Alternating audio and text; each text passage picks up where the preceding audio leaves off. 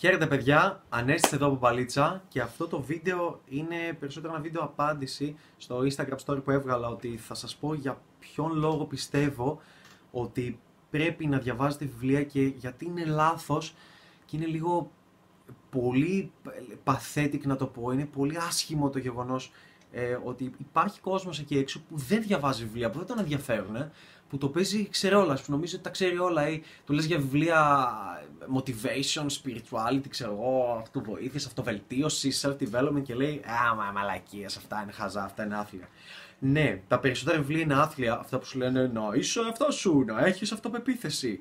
Αλλά αν δοκιμάσεις μερικούς τίτλους όπως οτιδήποτε από Λέο Μποσκάλια, από Όσο, από David Data, από Eckhart Tolle, από Rolf Dobelli, τι να πω τώρα βλέπω από ξέρω εγώ Tony Robbins, Paolo Coelho, δηλαδή ε, αν δοκιμάσει τέτοια βιβλία, τέτοιου είδους βιβλία, δηλαδή βιβλία που στο Amazon θα δεις σαν best seller, θα καταλάβεις ότι μάλλον δεν ξέρεις και τόσα πολλά, ότι μάλλον είναι υπέροχα βιβλία και ότι μπορούν να σε αλλάξουν.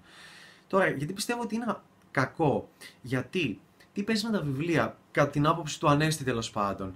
Ε, πιστεύω ότι οι άνθρωποι που γράφουν βιβλία φτάνουν σε ένα σημείο στο οποίο νιώθουν ότι είναι higher self, 40, 50, 60 χρονών, και μαζεύουν ολόκληρη την πληροφορία την οποία έχουν μαζέψει σε όλη τη ζωή από τα λάθη που έχουν κάνει, από τις επιτυχίες τους, από τα πάντα και λένε hm, θα κάτσω και θα γράψω με υπομονή ένα βιβλίο και θα πάρω και άλλο κόσμο, το οποίο θα το προσλάβω για να μου διορθώσει αυτό το βιβλίο και να βρούμε τα λάθη και να το κάνουμε ακόμα πιο καλογραμμένο και να μπορέσει να το διαβάσει το κοινό. Και αυτός ο άνθρωπος μπορεί να είναι ένας εκατομμυριούχος, δισεκατομμυριούχος άνθρωπος που γράφει κάτι για επιχειρηματικότητα. Μπορεί να είναι κάποιος άνθρωπος που πέρασε δύο χρόνια από τη ζωή του σε ένα παγκάκι και γράφει και το λένε εκατόλ και γράφει για κάποια πράγματα για, ε, για να γνωρίζει τον αυτό σου καλύτερα, για αυτοβελτίωση. Μπορεί να είναι ο David Data, μπορεί να είναι οτιδήποτε.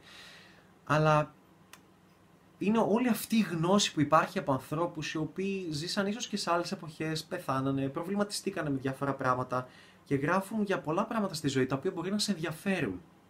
Και εσύ απλά τα αγνοείς.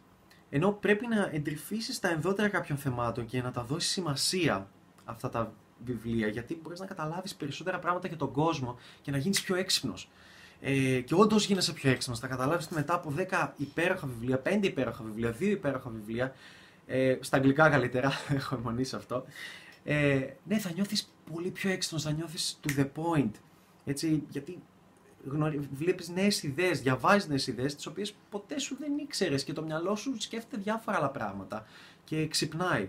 Επίσης ένας άλλος λόγος που πρέπει να διαβάζεις βιβλία είναι πολύ σημαντικός, είναι ότι τα βιβλία είναι σαν να σε ξαναεπαναφέρουν πίσω στις ε, ρίζες σου, να το πω. Σαν να τρως μια σφαλιάρα. Δηλαδή, από εκεί που το μυαλό σου πάει, Α, και χάνεται και είναι χαμένο και δεν ξέρεις ακριβώς τι πρέπει να κάνεις και τι αποφάσεις πρέπει να πάρεις στη ζωή.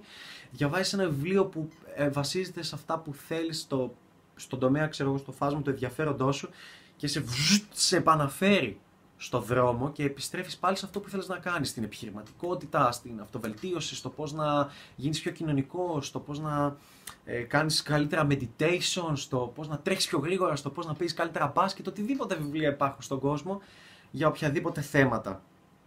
Ε, αυτό. Τώρα, ο λόγος που πιστεύω ότι ο κόσμος, γρήγορα έτσι να σας πω, που δεν διαβάζει βιβλία, επίσης είναι ότι ε, δεν πιστεύει ότι 10 ευρώ μπορούν να αλλάξουν τη ζωή του τόσο πολύ.